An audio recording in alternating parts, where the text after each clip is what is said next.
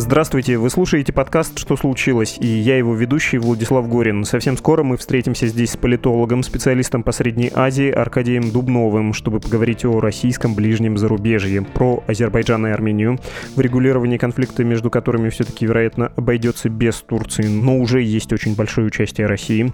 Поговорим еще про Киргизию, там новый строй, снова президентская республика, и обязаны, кажется, киргизы этим во многом России, к тому же там новый президент. Также вспомним про Казахстан, в котором с конца прошлого года беспокоятся за их северные русские области. И еще, если успеем, поговорим про белорусские дела. Общая гипотеза такая. В прошлом году у России сразу по нескольким пунктам этого чувствительного ближнего международного направления были проблемы. А в две тысячи двадцать первом Кремль будет наверстывать упущенные, причем он уже начал это делать и, по-своему, успешно получается. Начинаем буквально через полторы минуты.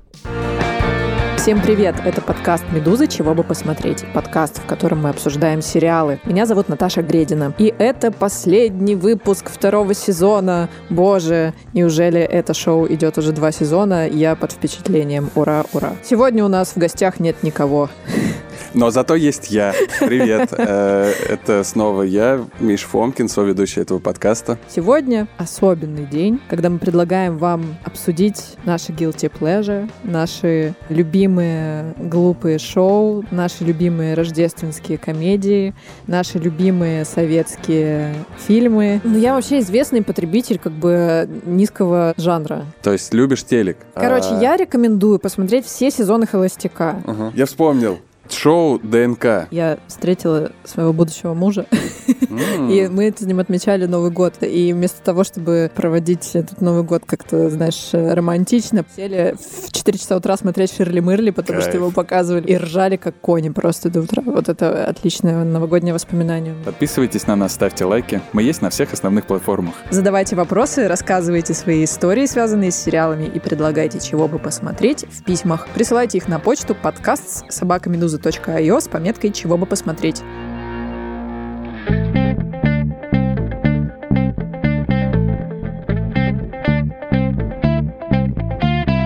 С нами политолог, специалист по Средней Азии Аркадий Дубнов. Здравствуйте, Аркадий Юрьевич.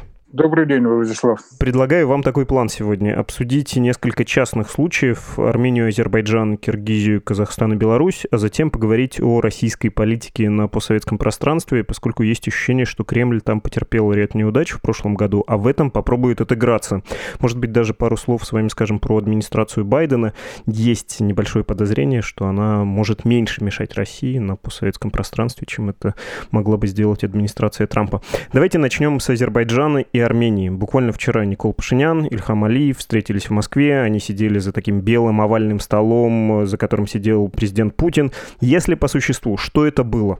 Это было достаточно существенное продвижение, на мой взгляд, того миротворческого процесса, который удалось достигнуть десятого ноября, и заслугу которого, ну, не без оснований приписывает себе российский президент. И тот успех он решил закрепить нынешним саммитом.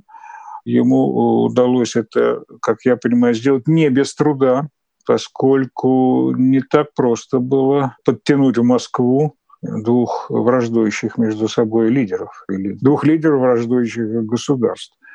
Он это сделал, причем, в общем, в условиях пандемии для этого пришлось посылать туда бригады отдельные российских врачей, чтобы обезопасить себя от заражения коронавирусом. И это, конечно, было, в общем, с одной стороны, конечно, забавно, что зарубежные лидеры вынуждены принимать российских врачей, чтобы при личном контакте с лидером великой державы не заразить его. Да, такого мировая история, мне кажется, не знает даже в условиях короткого периода пандемии. Ну, так, так, так, что называется, нужно взвешивать, что важнее. Так сказать, некоторые особенности обеспечения безопасности российского лидера вкупе с необходимостью поддержать миротворческий процесс в Карабахе. Ну вот, коротко так. Дальше ну, можно говорить о каких-то особенных деталях этого саммита. Да, ну вот эти детали, которые вы описали, с присутствием медиков, о чем сказал Песков, и, кажется, еще у Пашиняна-то точно был карантинный период перед поездкой в Москву. Это очень мощная деталь, какая-то буквально колониалистская, да, как будто подчиненный едет к начальнику навстречу. И вы не раз сказали про то, что это важная миротворческая миссия была, что многого достигли. Я своим профанским взглядом, когда читаю вот эти все пункты, о которых шла речь, мне почему-то кажется, что все из них могут быть оспорены. И статус Карабаха. Все-таки он не урегулирован, и это очень большая проблема, она надолго. И транспортный коридор по территории Армении в Нахичевань ничего там не гарантирует его в итоге. Нынешняя граница не утрясена. Сам мир в Закавказье, помните слова Алиева накануне саммита про то, что «железный кулак» мы еще можем показать. «Железный кулак» — это название их военной операции. Единственное, что я тут наблюдаю, опять же, повторюсь профанским взглядом, какой молодец Путин, что ни на чью сторону не встал, миротворцы российские в Закавказье есть, Турция там не присутствует широкомасштабно, и он принимает, как повелитель великой державы, двух каких-то вассалов. В чем прогресс-то миротворческий? Я хотел бы отметить последнюю вашу фразу относительно вассалов. Знаете, забавно, меня тут в одном медиаресурсе, когда брали интервью как раз вчера, когда упоминали об этой особенности, связанной с обеспечением, так сказать, безопасности российского президента и поездкой российских врачей, спросили: а как вам кажется, ведь это выглядит унизительным для зарубежных лидеров, что к ним приезжают и проверяют их здоровье, прежде чем они поедут на встречу в Москву. Я несколько даже опешил от истинности постановки этого вопроса и адресовал этот вопрос самим лидерам. Ну, в общем, конечно, я готов был ответить и по-другому. Вот вам я сейчас это скажу. А уж тогда не слишком ли они зарубежные, эти лидеры, чтобы позволить, в общем, по отношению к себе такого рода процедуры? И вот это я вам возвращаю вашу фразу относительно вассальности отношений между Москвой, с одной стороны, и Ереваном и Баку, с другой. Да, любой другой. Вы можете себе представить, так сказать, французского президента, да, которому Елисейский дворец посылает российских врачей, чтобы отследить обеззараженность Макрона, прежде чем он прилетит в Кремль. Невозможно себе такое представить. А здесь да. И почему это случается? Потому что, видимо, и Ереван, и Баку, в общем, эта встреча, как бы они ни с трудом воспринимали этот формат общения и формат организации, эта встреча была нужна. Особенно, конечно, она нужна Еревану, поскольку, в общем, будем называть вещи своими именами, то, что Никол Пашинян сохранил себя в качестве премьер-министра, этим он обязан во многом как Москве, так и Баку, потому что им был нужен именно Пашинян как дальнейший переговорщик, ответственный за подписание Ноябрьского соглашения о мире, о перемирии, и любой другой лидер, который бы его как бы смел, армянский, он бы, в общем, начал выставлять несколько другие условия, пришлось бы возвращаться, пересматривать условия Ноябрьского соглашения, и, в общем, назад вернуть всю ситуацию было бы уже невозможно, война бы снова не возобновилась. Но, тем не менее, трудности были бы очевидны. Поэтому в Москве и Баку вот такой Пашинян был нужен, а Пашиняну нужна была какая-то поддержка с этих, так сказать, сторон, чтобы доказать свое право на продвижение выгодных для Армении условий перемирия. Да, вы правы. Основные вопросы не решены. И я скажу больше, они и будут еще долго не решены. Вопрос статуса — это вот тот самый вопрос, который больше тридцати лет не решается. И скажу еще так, что должны стороны быть мотивированы, серьезно мотивированы с тем, чтобы найти компромиссы в этом решении статусного вопроса. А мотивированы они должны быть, ну, в общем, обычными жизненными профитами для каждой из сторон. И вот эти профиты, в первую очередь, на мой взгляд, действительно достигаемы, в первую очередь, через экономическую реабилитацию региона, через открытие границ и транспортных коммуникаций. Вы упомянули транспортный коридор, который обозначен в соглашении Ноябрьском, да, через армянскую территорию от Нахичевани до материкового Азербайджана. Это да. Но сейчас уже ставится вопрос об открытии сообщения между Арменией и Россией через Азербайджан. Это может быть для Армении чрезвычайно выгодная опция. Да? Армения, в общем, выходит из блокады, в которой она находилась эти долгие десятилетия. Поэтому прежде чем подходить к вопросу о статусе, а я думаю, что моей жизни, может быть, и не хватит, чтобы наблюдать решение этого вопроса, скажу вам честно. Но подступаться к нему придется через вот эти экономические компромиссы. Другой вопрос, который, конечно, Пашиняна не мог не огорчать, это вот гуманитарный вопрос, обмен военнопленными. И я так допускаю, что Баку, в общем, до конца не хочет терять этот аргумент в давлении на Ереван, да, может быть, и на Москву, добиваясь от Армении каких-то уступок. Там вообще за кадрами остались такие, знаете ли, нерешенные вопросы, где каждая из сторон придерживает, так сказать, за пазухой какой-то аргумент, либо элемент шантажа. Ну вот смотрите, с чего это вдруг Москва за два дня или за несколько дней до этого саммита, который, в общем, готовился втайне. Я просто еще раз скажу, что, например, президент Макрон, будучи сопредседателем Минской группы ОБСЕ по регулированию этого кризиса, узнал об этом в конце декабря, и то достаточно случайно, о том, что идет подготовка этого саммита. Да? И очевидная встреча между главами спецслужб Армении и Азербайджана, которые, естественно, шли в рамках подготовки к этому саммиту, но никоим образом об этом публично не говорилось. Все это как бы определяло вот такой полусекретный характер. Так вот, с чего это вдруг за несколько дней до саммита, о котором нам ничего не было известно, Москва вдруг ужесточила свои требования к Азербайджану относительно расследования гибели российского вертолета Ми двадцать четыре, случившейся девятого ноября, который подбили азербайджанские военные. В Москве потребовали найти виновных, примерно наказать и вообще перевели это в разряд уголовного дела. Я это рассматриваю и сегодня, и в те дни, как элемент давления на Азербайджан, чтобы Баку, видимо, как-то более сговорчив был в тех вопросах, которые нужно решить в Москве.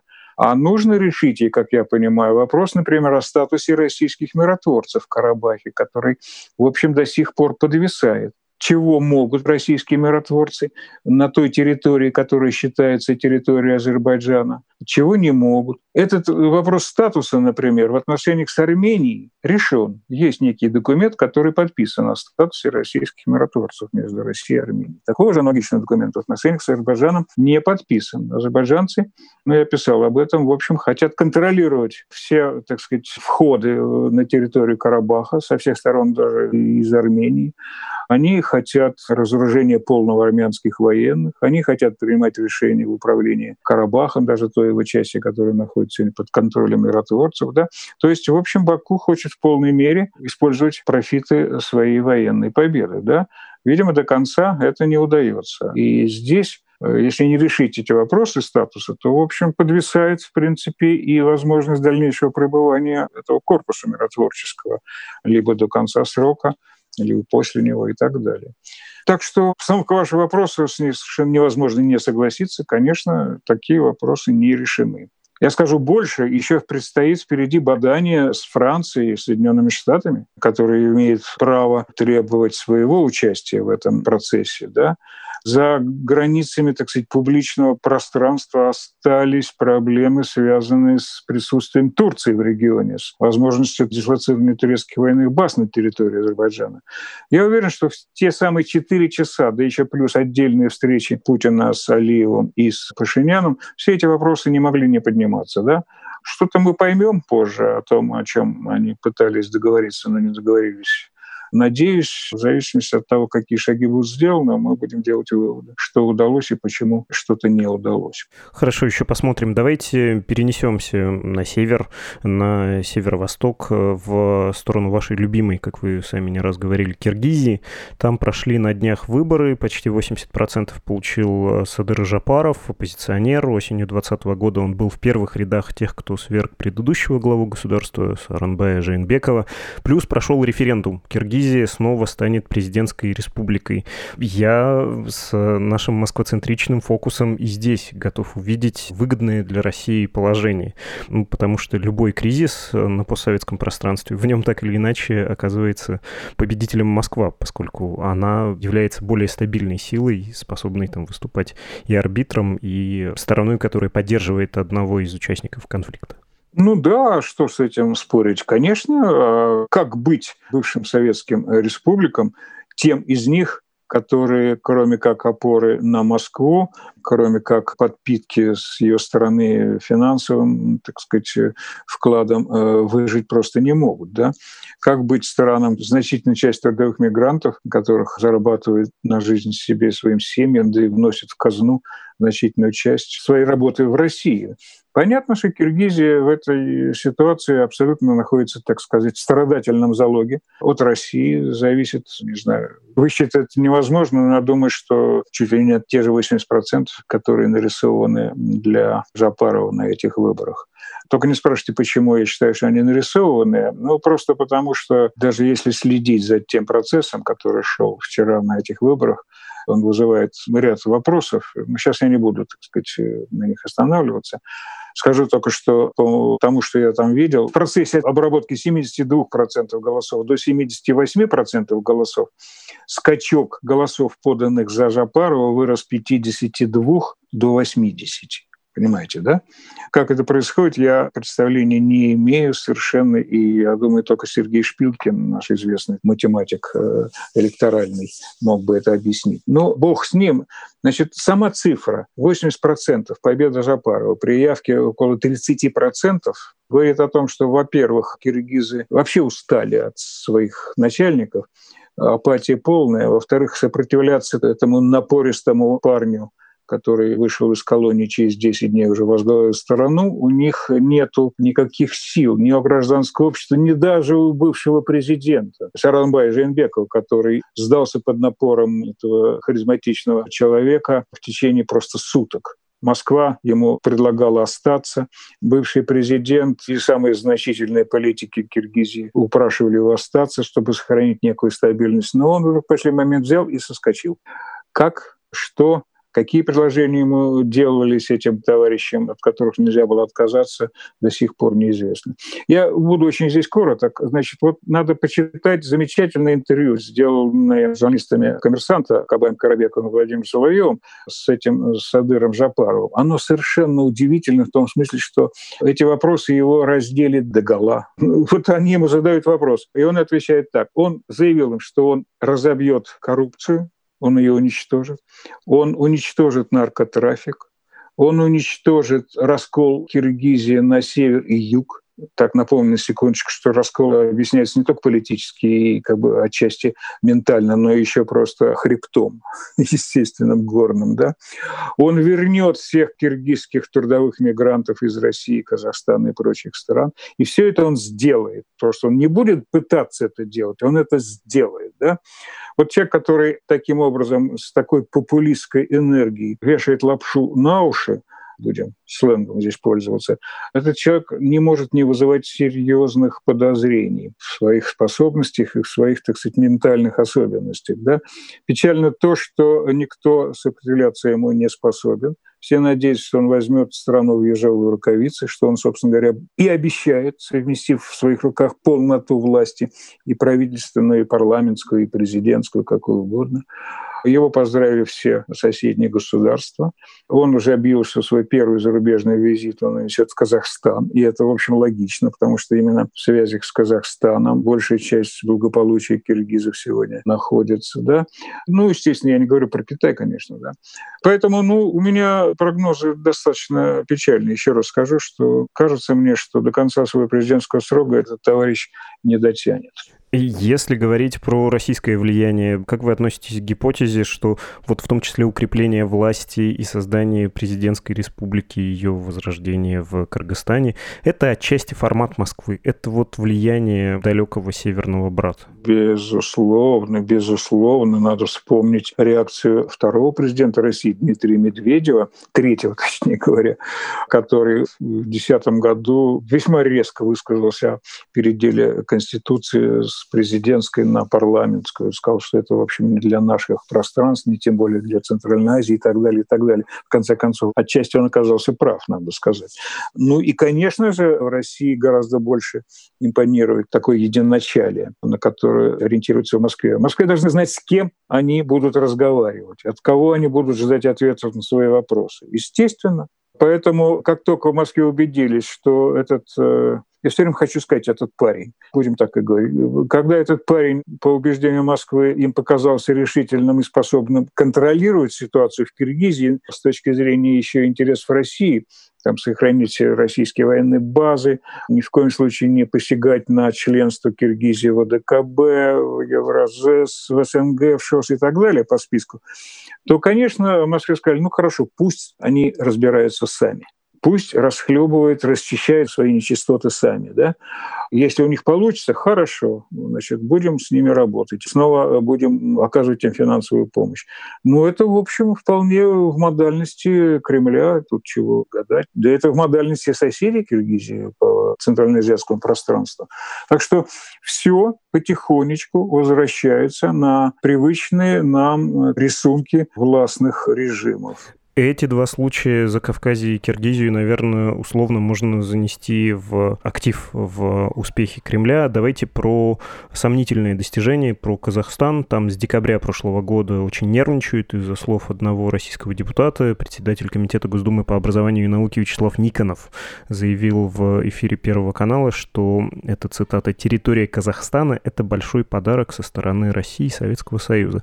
На это в казахстанской официальной прессе президент Казахстана сказал, что это наша священная земля, унаследованная от предков, мы тут еще при гуннах жили, и мы с вами знаем, Аркадий Юрьевич, что вот эту концепцию про подарки, ее не депутат Никонов придумал. Еще летом двадцатого года Владимир Путин говорил про распад эс эс эс эр в следующих выражениях. У меня вот тут есть точная цитата. Возникает вопрос, если та или иная республика вошла в состав Советского Союза, но получила в свой багаж огромное количество российских земель, традиционных российских исторических территорий, а потом вдруг решила выйти из состава этого Союза, ну хотя бы тогда выходила с тем, с чем пришла, и не тащила бы с собой подарки от русского народа. Конец цитаты. Не зря ведь Казахстан нервничает после таких слов и Путина, и депутата Никонова. Пусть у Казахстана нет полуостровов, но, тем не менее, это неприятная риторика. Ну, здесь просто я еще раз хочу сказать, что эти сентенции Путина к Казахстану прямого отношения иметь не могут. Казахстан не решил выйти из состава Советского Союза. Его отбросили. И он даже был обижен, что его не позвали в Беловежье. Да, Назарбаев был даже обижен, что его не позвали в Беловежье. И вообще, как сказал мне один мой товарищ, бывший министр иностранных дел Киргизии, Муратбек Иманалиев, слушайте, говорит, вы же нас бросили на камни, когда распадался Союз. Никто из центральноазиатских государств не собирался выходить. Поэтому вот эта фраза очень громкая, очень такая пафосная, мол, верните подарки, когда будете уходить. Ну, во-первых, она пошлая, прямо вам скажу. А во-вторых, она к Казахстану отношения не имеет. А те ребята, которые ее, так сказать, воспроизводят, типа большой умницы Евгения Федорова, они выглядят, я бы сказал, я уже еще раз повторю эту фразу, полезными идиотами, потому что они только продуцируют увеличение русофобских настроений в том же Казахстане, да, в особенности среди поколения казахов, которые выросли, даже родились уже в постсоветском Казахстане. Они родились в стране, границы которой им известны. И вдруг они выясняют, что кто-то считает, что эти земли не Казахстану принадлежат. Да? Какого рода настроения должны возникать у этих людей, да? Ну, что я вам скажу, президент Токаев пытался, конечно, оседлать эти настроения, что политически совершенно адекватно, опубликовал статью большую за пять дней до этих парламентских выборов, да, но я не думаю, что лично Токаеву-то, в общем, поможет удержать власть в результате последних пертурбаций, я имею в виду парламентских выборов, победу которых одержала пусть и провластная партия, но к нему отношения прямого не имеющие. Последние парламентские выборы, здесь можно про это сказать, и окончательно поставить некоторую точку, они продемонстрировали, что реальным распорядителем политики в Казахстане остается елбасы Нурсултан Абишевич Назарбаев. И мы увидим, возможно, это очень скоро, когда обнаружим, что спикером Нижней палаты парламента стала его старшая дочь Дарига Нурсултановна, да? Что будет означать некое перераспределение баланса сил на Олимпе казахстанском и, в общем, в известной степени поражение политическое Касымжа Марта Токаева. Хорошо. В общем, можно не относиться всерьез к словам, не думать, что будет какой-то новый Крым, новое присоединение. Давайте попробуем обобщить. Можно сказать, что в две тысячи двадцать первом году мы увидим особую активность России на постсоветском пространстве, что Кремль будет пытаться усилить свое присутствие, где-то Россия воспользуется конфликтами внутренними и внешними. Тут и Беларусь, кстати, можно, да, вспомнить, где под сурдинку внутриполитического кризиса будут, скорее всего, приняты новые, усиливающие интеграцию соглашения. Ну и, само собой, Закавказье с Киргизией в эту же сторону. А где-то Россия будет делать грозное лицо и играть желваками. Если не хотите быть с нами, верните подарки и тогда уходите, да? Или нет? Все мы это видели тридцать лет последние. Кстати, в две тысячи двадцать первом году тридцатилетие СНГ же. Важная дата, я думаю, мы еще к этому вернемся. Но все эти тридцать лет, эти приемы не очень-то работали и показали, что СССР в новом виде не собирается заново, что это конструктор, который нельзя скрутить заново, потому что детали уже расточились и развалились. Ну, я с вами соглашусь в том отношении, что в двадцать первом году мы обнаружим действительно стремление к изданию новой реакции постсоветского пространства, точнее говоря, его возвращение отчасти к советскому пространству. Я это уже назвал как бы постсоветское пространство два точка ноль. Об этом, кстати, рассказал, что довольно забавно, сам Путин недавно в разговоре с президентом Абхазии Асланом Бжани. И случилось это через два дня после заключения Карабахского мира, двенадцатого ноября в Москве, где в тот же день после этих переговоров было подписано соглашение о формировании единого пространства социально-экономического Абхазии и России, с подробностями, которые говорят о том, что Абхазия будет втягиваться еще дальше в российское, так сказать, вот это пространство. Мы помним, что выдавались абхазам российские паспорта, теперь им будут россиянам позволено покупать недвижимость абхазскую, что является довольно сладким конфетами для российского, скажем, второго эшелона номенклатуры, которым не хватает денег для Ниццы. Ну или которым нельзя ездить за границу. Да, да, да, да. Ну мы знаем, что первая линия Абхазского побережья Черного моря всегда была излюбленным местом для дачи российского генералитета, точнее говоря, советского генералитета. Так вот, на этой встрече, по рассказам самого Аслана Бжани, Владимир Владимирович ему обрисовал такую ситуацию, связанную с вот эрозией, так сказать, мировых центров силы, что может ситуация сложиться так, что вокруг России будет создаваться некий блок из территорий или народов, которые захотят быть ближе с Россией. В первую очередь это может быть Белоруссия. Понятно, что речь шла об Абхазии. И пугали Абхазию необходимостью, кстати, воссоединиться в каком-то смысле с Россией тем, что вдруг в Грузии захотят повторить успех Азербайджана и вернуть себе земли, украденные сепаратистами. То есть речь шла об Абхазии и Южной Осетии. Да? А поэтому нужно быть крепче с Россией, чтобы этого не допустить. Туда, в общем, при известном развитии событий может быть отнесена территория Карабаха, находящаяся сегодня под российским контролем. Туда может быть отнесена территория Донбасса, которая формально считается украинской, но де-факто находится на содержании Москвы. Туда может быть при известной фантазии отнесено и Приднестровье, которое в двадцать первом году станет предметом довольно непростых переговоров между новым руководством Молдовы и Кремлем. Да, и, конечно, можно попугать и Казахстан, чтобы был посмирнее, напомнив ему вот о том, о чем мы говорили, о северных, так сказать, территориях. Да, так что, в общем, планов-то громадье в Кремле. И в двадцать первом году, особенно накануне тридцатилетия распада Союза, эти планы будут стараться быть имплементированы. Да? Мы же даже, кстати, не забудем, что Лукашенко уже пригласил отметить тридцатилетие распада СССР прямо там, в Искулях. Он об этом сказал на декабрьском саммите, виртуальном СНГ.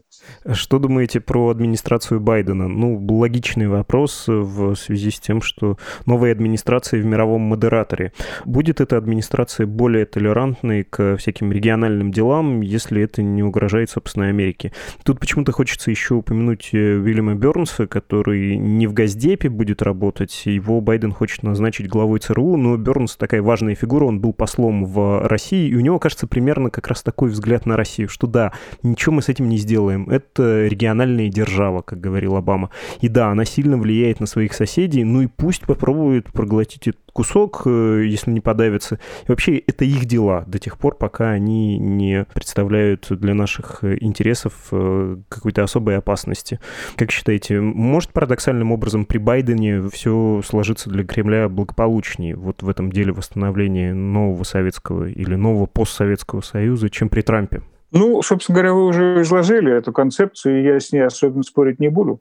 Да, если в команде Байдена будут достаточно грамотные, хорошо себе представляющие устройство евразийской политики профессионалы, типа Уильяма Бернса, которого я тоже помню в качестве еще посла Соединенных Штатов в Москве, то здесь будут этим, в общем, удовлетворены в большей степени, потому что политика Байдена будет прогнозируема. Просто прогнозируемо, да. И с этой точки зрения ничего принципиально нового Москва здесь не изобретет в игре с Западом. Она будет по-прежнему настаивать на невмешательстве в внутренние дела под соусом, значит, защиты прав человека, да. А теперь у нее появляется еще куча новых, так сказать, популистских аргументов после произошедшего в Соединенных Штатах, да, штурма Капитолия и так далее, и так далее. В этой ситуации, конечно, Байдену и его дипломатам нужно будет демонстрировать известное изящество, чтобы не отступить от каких-то принципиальных позиций, от своих ценностей, которые декларировались все эти годы после распада Союза, и защищать их в новых постсоветских государствах, с одной стороны. А с другой стороны, смотреть на это пространство с точки зрения реалполитик, чтобы не допустить каких-то новых столкновений. То есть, конечно, очень будет много зависеть от того, насколько американцы скушают уже идущее урегулирование в Карабахе. Вот лично для меня это очень просто интересно, да? То, что Кремль им предложит на блюдечко, скажет, ну вот присоединяйтесь, вот такие-то, такие у нас реалии. Вы как, поддерживаете реально Турцию как противовес России, или вы смотрите на вещи реальные и понимаете, что хозяева и распорядители все-таки главные здесь русские, а не турки. Это будет интересный пример будущего сотрудничества Москвы и Вашингтона. Спасибо, Аркадий Юрьевич. И да, я думаю, что мы еще в этом году поговорим про распад Советского Союза, про появление эс эн гэ. И я тут вдруг подумал, что, конечно, надо Байдена звать еще Лукашенко в Полесье, в Беловежье, точнее, потому что, ну, все-таки американцы весьма были доброжелательны и к Советскому Союзу с одной стороны, и говорили, что мы за сохранение Союза. И с другой стороны, когда бывшие республики республики объявили о независимости, американцы это, в общем, тоже поддержали, не препятствовали. Со всех сторон удобный гость. Буша надо не приглашать туда, в Полесье. Буша, Буша-старший, которому звонил Борис Ельцин, как будто бы первому, а не Горбачеву, как не очень уверенно гласит хроника. Посмотрим, надо дожить, ЕБЖ, как говорил граф Толстой. Хорошо, спасибо большое, Аркадий Юрьевич, до свидания. До свидания, спасибо. Это был политолог, специалист по Средней Азии Аркадий Дубнов.